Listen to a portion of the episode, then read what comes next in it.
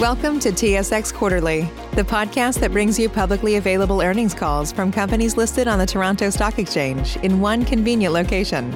Gone are the days of looking through confusing websites. You'll find the important information right here. Enjoy the call.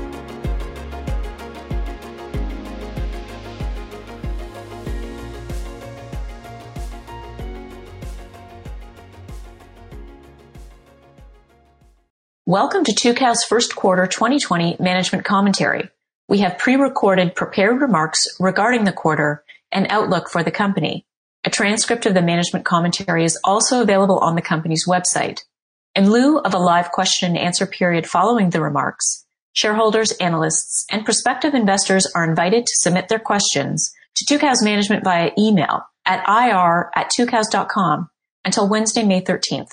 Management will address your questions directly or in a recorded audio response and transcript that will be posted to the Tucows website on Wednesday, May 20th at approximately 4 p.m. Eastern Time. We would also like to advise that the updated Tucows quarterly KPI summary, which provides key metrics for all of our businesses for the last five quarters, as well as 2018, 2019, and year to date, is available in the investors section of the website, along with the updated Ting Build scorecard and investor deck. Now for management's prepared remarks. On Thursday, May 7th, Tucows issued a news release reporting its financial results for the first quarter ending March 31st, 2020. That news release and the company's financial statements are available on the company's website at tucows.com under the investors section. Please note that the following discussion may include forward-looking statements, which, as such, are subject to risks and uncertainties that could cause actual results to differ materially. These risk factors are described in detail in the company's documents filed with the SEC, specifically the most recent reports on the forms 10-K and 10-Q. The company urges you to read its security filings for a full description of the risk factors applicable for its business. I would now like to turn the call over to Tucows President and Chief Executive Officer, Mr. Elliot Noss. Thanks, Monica. I'll begin with a review of the business in the context of COVID-19 and then a more detailed review of the first quarter across business units.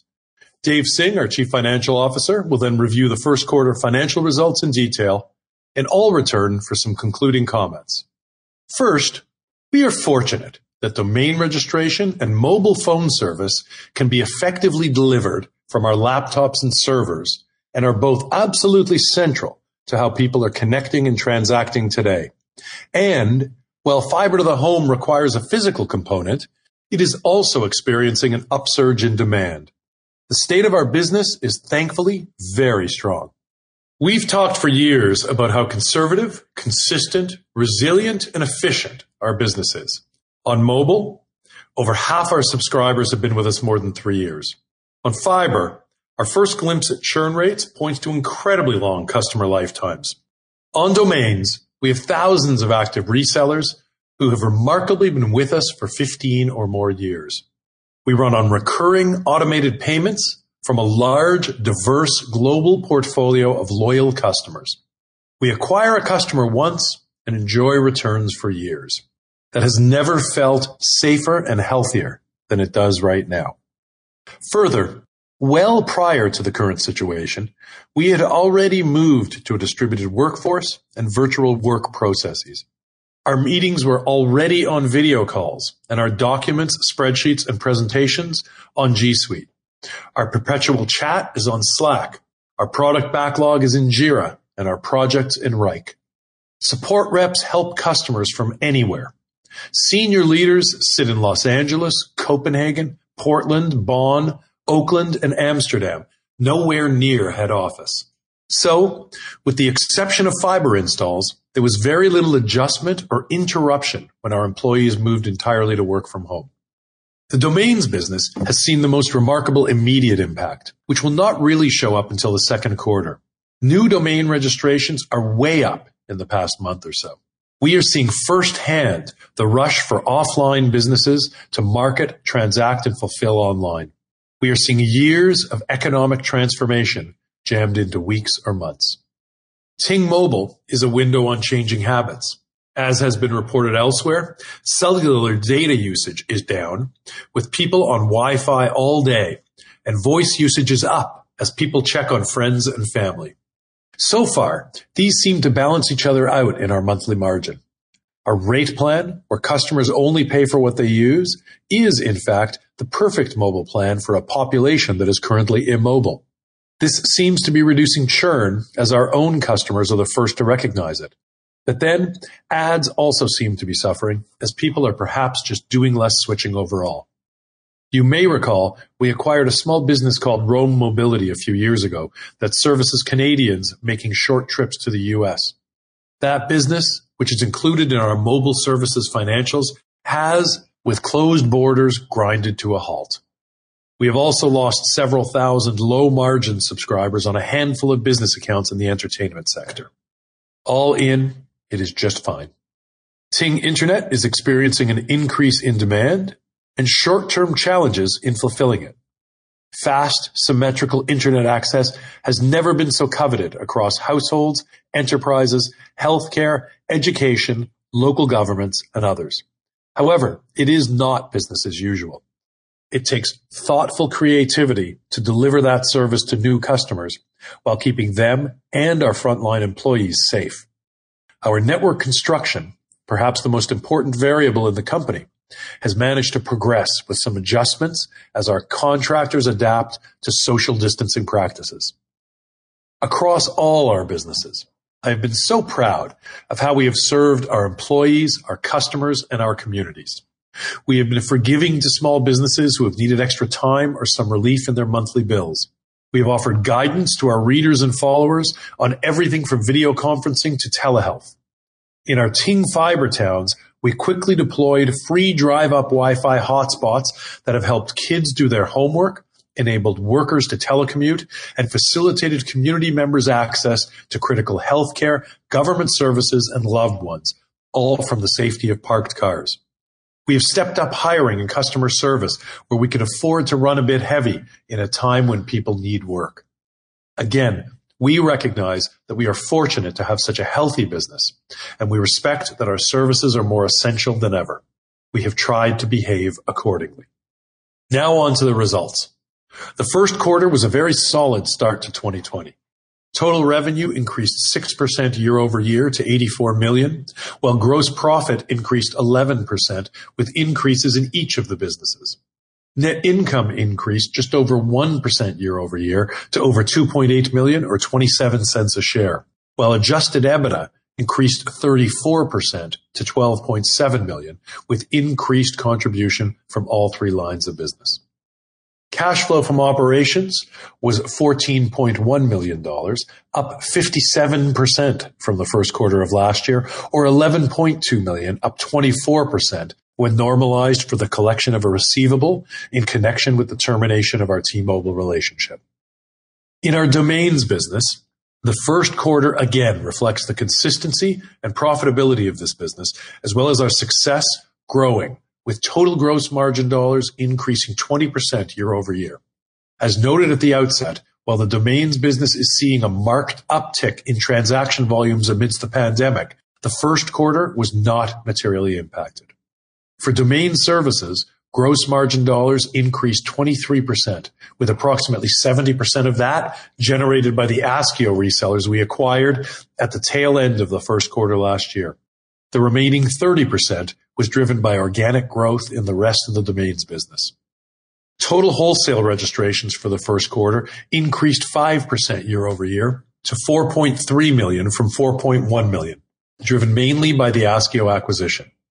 Adjusting for the transactions contributed by Ascio, Total registrations were down about 3% year-over-year, consistent with recent quarters, and again, due primarily to the expected declines for lower margin volumes with certain eNom resellers. The renewal rate for the wholesale channel was 78%, consistent with recent performance, and again, solidly above the industry average.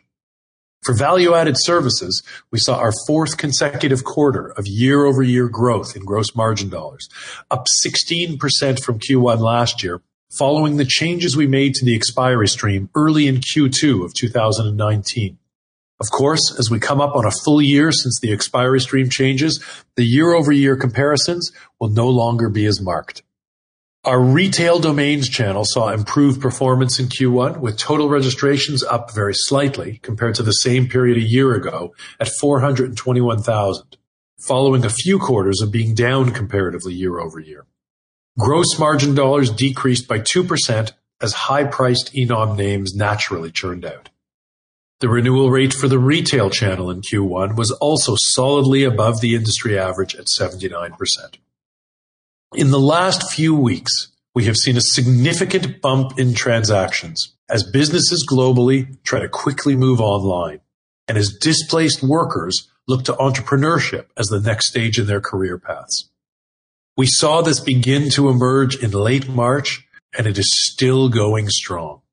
With tens of thousands of resellers and millions of end user customers, our domains business has proven resilient through several economic cycles.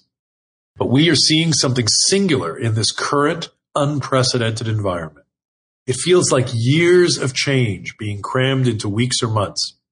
This is more interesting for what it says about the economy than it is material to our business, as new registrations make up only 20% of total transactions historically. Now Ting Mobile. Service revenue for Q1 was down 2.9% versus Q1 a year ago, and 4.4% compared to last quarter. However, gross margin on service revenue for Q1 was flat versus a year ago and up 7% sequentially. This lift in gross margin reflects the more favorable guarantees we negotiated across carriers and should continue throughout the year. We finished the quarter with just under 154,000 active accounts and 272,000 active subscribers, a loss of about 6,000 accounts and 17,000 subscribers, with the subscriber loss tied to a small number of very low contribution entertainment sector customers. As mentioned last call, we are now live with Verizon, and we have quickly seen the largest share of our subscriber ads going to that network. That trend, in addition to network switches within the existing base, should further bolster our margin over time. Again, with the extension of our T-Mobile offering at a favorable guarantee, there is no longer the same urgency to migrate customers to Verizon. Instead, we can do so thoughtfully and inexpensively as it suits the customer's needs and optimizes our own margins and incentives. Our quarter was not without some carrier drama, though, as T-Mobile finally officially communicated that it would no longer be allowing a large class of non-LTE devices to be activated on the network starting in June, and we'll be deactivating those devices already on the network by the end of the year. As we are more heavily reliant on BYOD than most mobile phone services, this will be a challenge to both adding customers and dealing with existing customers who have those older devices in hand. So we will be devoting some energy to getting these incoming and existing customers to upgrade their devices, and will have the opportunity to nudge them toward Verizon in the process. Churn for Q1 was 3.17%, down from 3.66% in Q4 and up from 2.83% in Q1 a year ago. It is worth noting that March saw our lowest monthly churn rate in over three years as the Freedom Pop base continued to normalize and our quarantined customers started seeing the benefit of paying for just the cellular data they used. We have seen that continue in April. As you know, the T-Mobile and Sprint merger completed this quarter. It is too early to see any impact yet, but we are keeping an eye on what Dish might bring to both the retail and wholesale markets as the new owner of Boost Mobile and the eventual fourth network. Moving on to Ting Internet. The first quarter showed continued progress across all metrics despite the impacts of COVID-19 towards the tail end of the quarter, which I'll discuss shortly. We spent 7.6 million in fiber CapEx in Q1. This was slightly less than anticipated due to reduced capitalized labor, another impact of COVID-19 on the business. We passed 2,800 new addresses and 2,600 became serviceable in Q1, bringing us to a total of 45,400 serviceable addresses. The addition of 9,000 serviceable addresses to our Q1 totals was primarily due to serviceable addresses added from the Cedar Networks footprint, an acquisition that closed on January 1st of this year. We are also continuing to narrow the gap between passed and lit addresses with the lighting of addresses in our North Carolina footprint. and work completing facilities to light accumulated past addresses in both our Centennial and Wake Forest markets. As of Q1, Ting is now at 11,600 internet subscribers, 600 of which were added in Q1 from existing Ting markets, plus nearly 800 fiber subscribers that came from our Cedar Networks acquisition. Ting Markets net subscriber additions were impacted by our temporary suspension of new installs through most of March. This slowdown, combined with the increased demand for installations driven by the pandemic and the gap between past and lit addresses, has created a significant backlog for us, and we will be spending the next few months trying as hard as we can to work through it. More on installs. Early in March, as the contagion risks began to quickly escalate, we proactively suspended new installations, unlike much of our competition. While taking a step back and looking at the installation process in detail, we temporarily created a review protocol for urgent installations and repairs focused on healthcare facilities and healthcare workers. We worked on innovating a safe installation solution that would return us to an acceptable cadence for the duration of the threat from COVID-19 while minimizing contact risk between customers and our teams.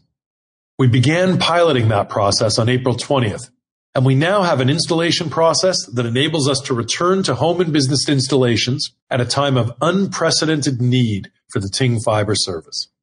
In all states where Ting operates, there have been various levels of stay-at-home orders instituted. Internet access is deemed an essential service, and our construction activities fall under the qualification of essential infrastructure. So there have been no lawful impediments to our continued network build and installation of customers. Construction of our network has continued, while both Ting and our vendors employ social distancing and use of protective equipment. There have been some minor COVID-19 related delays as a result of reduced government capacity in processing permits and deployment of utility locating services in our Centennial market that have impacted our construction cadence there. We are leveraging relationships and using workarounds where possible but are adjusting our expectations to a slightly reduced pace of construction. Additionally, as we reported in the Q4 update in February, we closed our acquisition of Cedar Networks in Colorado on January 1st. The time-sensitive elements of integration were completed on schedule, and we continue working on integrating Cedar customers into Ting, including streamlining the product lineup and standardizing operations. We launched a regional market in Cedar footprint from Aspen to Carbondale called Ting Roaring Fork in February. We are also deep in the process of evaluating further market expansion opportunities from the Cedar footprint and expect to have more detail in Q2. Our two private infrastructure partners, SiFi Networks deploying in Fullerton, California, and Netly Fiber building in Solana Beach, California, continue to push ahead with their builds and expect to possibly see their networks lit with Ting customers sometime in Q2 of this year. We continue to monitor their progress in those markets closely to account for delays from COVID-19 impacts. I'd now like to turn the call over to our CFO, Dave Singh, to review our financial results for the quarter in greater detail. Dave? Thanks, Elliot. Total revenue for the first quarter of 2020 increased 6% to 84 million from 79 million for the first quarter of last year, driven by growth in the wholesale domains channel, which included the incremental contribution from the acquisition of Ascio completed on March 18th of last year, as well as growth in the Ting Internet subscriber base, which was up organically, but also benefited from the acquisition of Cedar Networks that closed on January 1st of this year. This growth was partially offset by a small decrease in Ting Mobile revenue. Cost of revenues before network costs increased 2% to 53.2 million from 51.9 million for Q1 of last year, with the increase due primarily to higher revenues. As a percentage of revenue, however, cost of revenues before network costs declined by nearly 300 basis points to 63% from just over 66%. Gross margin for network costs for the first quarter increased 14% to 30.8 million from 27 million, or as a percentage of revenue increased to 37% from 34% for Q1 last year. I'll now review gross margin for each of the domain services and network access businesses. Starting with domain services, gross margin for the first quarter increased 15% year-on-year to 17.9 million from 15.6 million in Q1 last year. As a percentage of revenue, gross margin for domain services increased to 30% from 28%. Within the domain services business, gross margin for the wholesale channel increased 20% to 13.4 million from 11.1 million for the first quarter last year. As a percentage of revenue, gross margin for wholesale increased to 26% from 24%. The increase on both an absolute dollar and margin basis was primarily the result of our focus on managing the business for gross margin, in particular, our focus on high-quality customers. Gross margin for retail domain services decreased 2% to 4.2 million from 4.3 million in Q1 last year, and as a percentage of revenue, stayed flat at 50%. Finally, in domains, our portfolio business saw a gross margin increase of 81% year-on-year to $282,000 as we had a particularly good quarter for sales of surnames. Turning now to network access, gross margin for the first quarter increased 13% to 12.9 million from 11.4 million in Q1 a year ago. This was primarily driven by a 1.2 million or 89% increase in gross margin from other services, which was the result of both the incremental contribution of the Cedar Networks acquisition completed January 1st, as well as continued growth in the Ting Internet subscriber base. The Cedar acquisition contributed approximately 1 million of gross margin this quarter. The increase in network access gross margin was also helped by a 0.2 million or 2% increase in gross margin from Ting Mobile, primarily helped by lower carrier penalties in Q1 2020. As a percentage of revenue, gross margin for network access increased to 53% from 49% in Q1 of last year, with Ting Mobile increasing to 51% from 48% and other services ticking up slightly to 60% from 56%. Turning now to costs, network expenses for Q1 2020 increased 29% to 5.6 million from 4.4 million in the same period a year ago. The increase is due to higher amortization resulting from our build-out of the Ting Internet network as well as the incremental impact from the Cedar acquisition. Total operating expenses for the first quarter of 2020 increased 13% to 20 million from 17.6 million for the first quarter last year. The increase is due primarily to the following. Excluding the impact from the acquisition of Ascio on March 18, 2019, and the Cedar acquisition on January 1st of this year, workforce and third-party workforce-related expenses increased by 0.5 million, primarily from an increased workforce to support the Ting Internet build-out offset by a 0.3 million expense reduction from the capitalization of development costs associated with the domains platform work. In the fourth quarter of 2019, we commenced capitalizing the work efforts associated with our new tools being built. Ascio and Cedar-related expenses added 1.1 million to the quarter, primarily workforce-related. Marketing costs decreased by 0.5 million, primarily related to Ting Mobile and Roam Mobility, driven by a reduction in marketing credits issued due to lower subscriber additions and to a lesser extent, a reduction in business volumes at the onset of COVID-19 related restrictions in early March. Amortization of intangible assets increased by 1.1 million, which related primarily to the setup of intangible assets for the Ascio brand, customer relationships, and technology, totaling 15.1 million, and Cedar customer relationships and network rights totaling 5.6 million.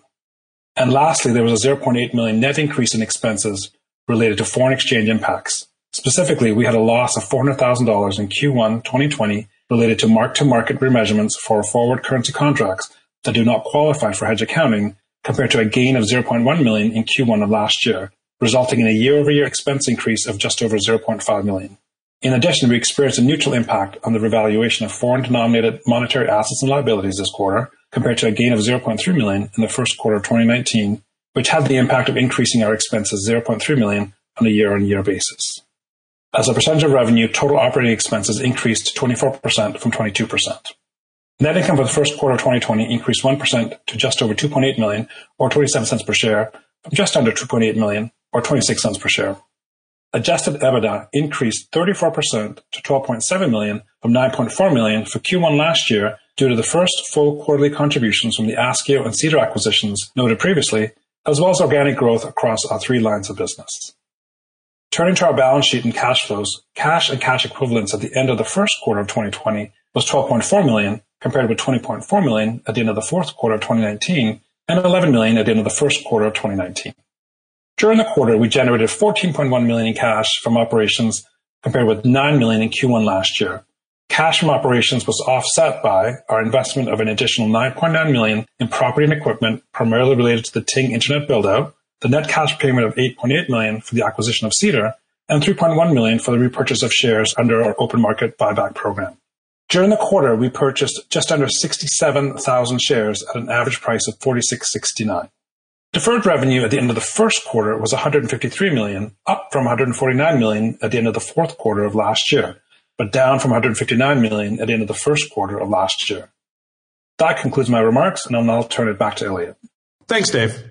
In February, we renewed our open market buyback program, under which we can purchase up to $40 million of our stock until February of 2021.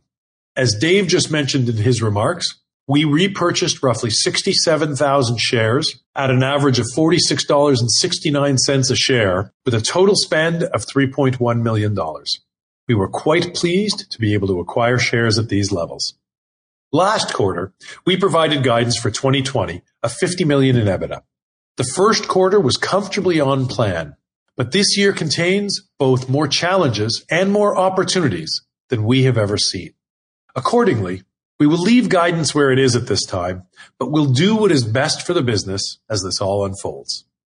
We expect this call to be the first of a number of quarters where we will be sharing results and changes in this current environment. Accordingly, I will try and share the broad principles that are informing our thinking through the pandemic. The greatest certainty in the current situation is uncertainty. As a leader, I feel my greatest strategic responsibility right now is to distinguish between what I can know and what I cannot, and to act accordingly. And there is so much that I and we cannot know. We cannot know when businesses and everyday life will return to normal. We cannot know what that new normal will look like. We do know that it will be very different from the world before the pandemic. With all of this, we take a very conservative view. We are planning for the current circumstances with minor variability to persist for the foreseeable future. And we are planning accordingly. We are rethinking our installation practices, our marketing practices, our human resources practices, our product offerings, and more. And in almost every case, we believe the changes we are making and will continue to make are more or less permanent. We believe this because we believe that the changes wrought by this pandemic are not new. Rather, they are significant accelerations of previously existing trends. So what are the changes that we believe we have some certainty about? It seems obvious that work from home, a trend we were fortunate to be in front of, will greatly accelerate. This has implications not only for the amount of office space a company needs, but also the shape of that space. It also opens up the world as a source of talent, thus a significant rethink in the way we approach technical talent, and in fact, a rethink of all of our people practices. There will be less business travel, and in fact, travel of all types. I have traveled 10 to 12 weeks a year consistently for the last 20 years. I will never travel that much in a year again. The whole retail, travel, and hospitality industries are reconfiguring before our eyes and will never be the same. We see equally significant and permanent changes in automotive and fashion. And combining those with retail, travel, and hospitality, and the whole world of marketing as we knew it changes. Now layer all of that on top of a massive acceleration of the trend towards cord cutting and away from linear video, and combine the uncertainty of the future of major sports leagues. In this context, we are wide open to rethinking our marketing practices and the way we deliver services. Tucows has been around a long time. We have been through two other significant crises, the dot-com bust and the 2008 financial crisis. But they were different. They were both economic crises. This time, we are dealing with a health crisis that has a significant economic valence. Because of this, the societal remedies need to be focused on health, safety, and security. But the economic impacts will be deeper and broader than either of the previous two crises. Both of those previous circumstances shaped Tucows and our company culture. I have joked with many of you that living through the dot-com bust has made us behave like a child of the Depression. It has led to our focus on generating cash, on living within our means, on our general fiscal conservatism. Those experiences serve us well here. But in both those crises, the company was in a different place. In 2000 and in 2008, we were working and struggling to survive. Not now. Now, all three of our businesses have the wind at their back through the pandemic. This makes applying the learning and the nature of the challenges different. There is no question that in these times, with this level of uncertainty, a baseline of conservatism is important. And with us, it is also deeply ingrained. But this time it is a bit different. This time we have a much more powerful baseline business. In fact, three of them. We have a deeper bench. We have much of our competition, particularly those with much broader business portfolios, on their heels. If they are on their heels, perhaps we could be on our toes. And any moves that are towards growth will be informed by our view that we are in a significant reshaping of our economy.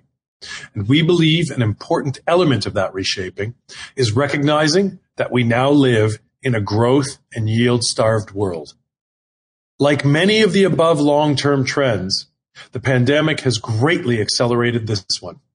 Reliability and predictability of earnings become relatively more important. The significant amount of capital available and shifts in demographics and consumption patterns were making returns harder to come by. This significantly informs our capital allocation and finance practices. In conclusion, I hope that this provides you with the broad principles that we are basing our thinking on. We see changes across the business, people, technology, product, marketing, finance. We hope to be able to balance conservatism with opportunism. The world was awash with capital before the pandemic. It still is. Right now, finding return with low beta is like finding a four-leaf clover. Right now, we feel a bit like leprechauns. And with that, I look forward to your written questions and exploring areas that interest you in greater detail. Again, please send your questions to ir at tucows.com by May 13th and look for our recorded Q&A audio response and transcript to be posted to the Tucows website on Wednesday, May 20th at approximately 4 p.m. Eastern. First quarter 2020 post quarter question and answer dialogue with Elliot Noss, President and Chief Executive Officer. Thank you once again to all those who submitted questions following our recent management remarks. For your convenience, this audio file is also available as a written document in the investor section of our website, along with our first quarter 2020 financial results and updated reports. Please note that the following discussion may include forward-looking statements, which, as such, are subject to risks and uncertainties that could cause actual results to differ materially. These risk factors are described in detail in the company's documents filed with the SEC, specifically the most recent reports on the Form 10-Q and Form 10-K. The company urges you to read its security filings for a full description of the risk factors applicable for its business.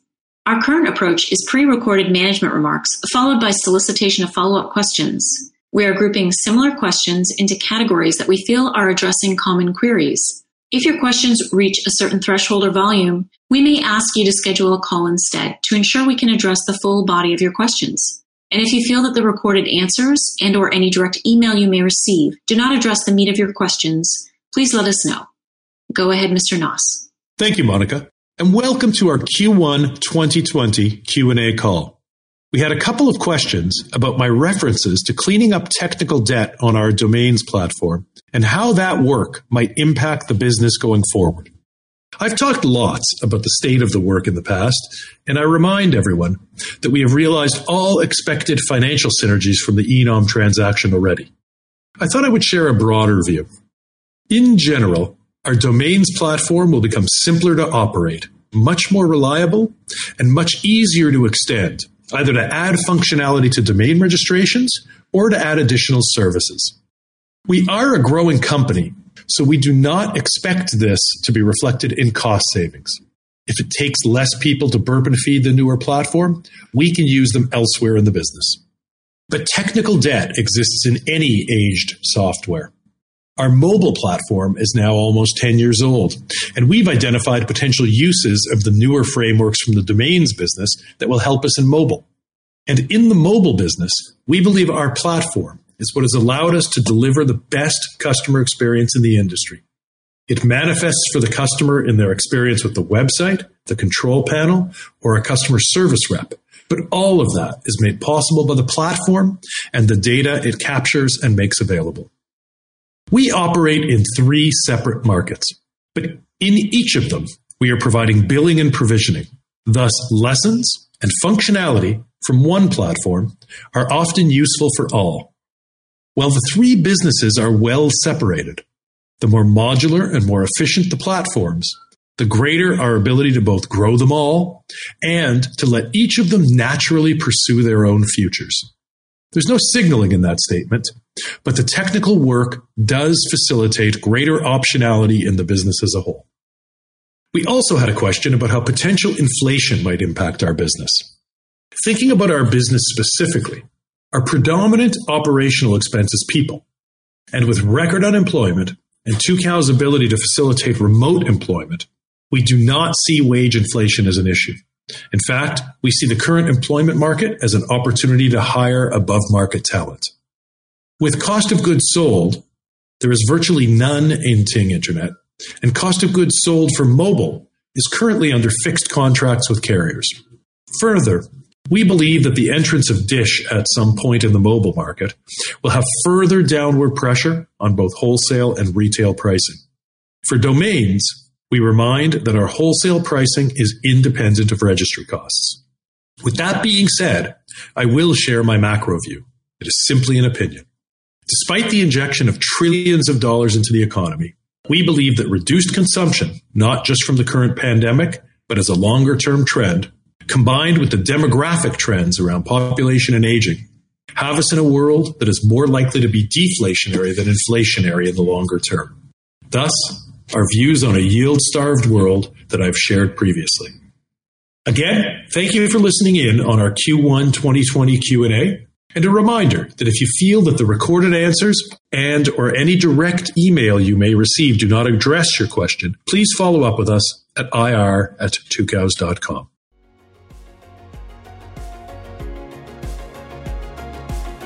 Thank you for listening to TSX Quarterly. If you enjoyed the cast, remember to leave a good rating. And remember, for any additional inquiries, please consult the company's investor relations section on their website. See you next time.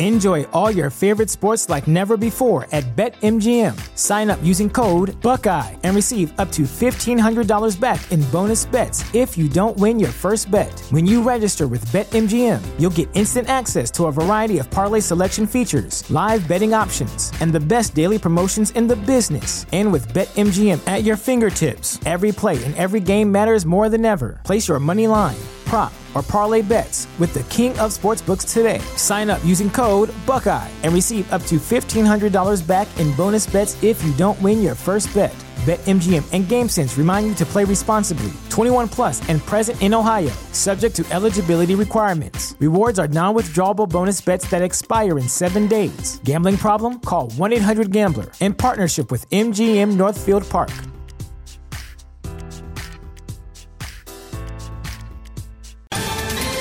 Ohio, ready for some quick mental health facts? Let's go. Nearly 2 million Ohioans live with a mental health condition. In the U.S., more than 50% of people will be diagnosed with a mental illness in their lifetime.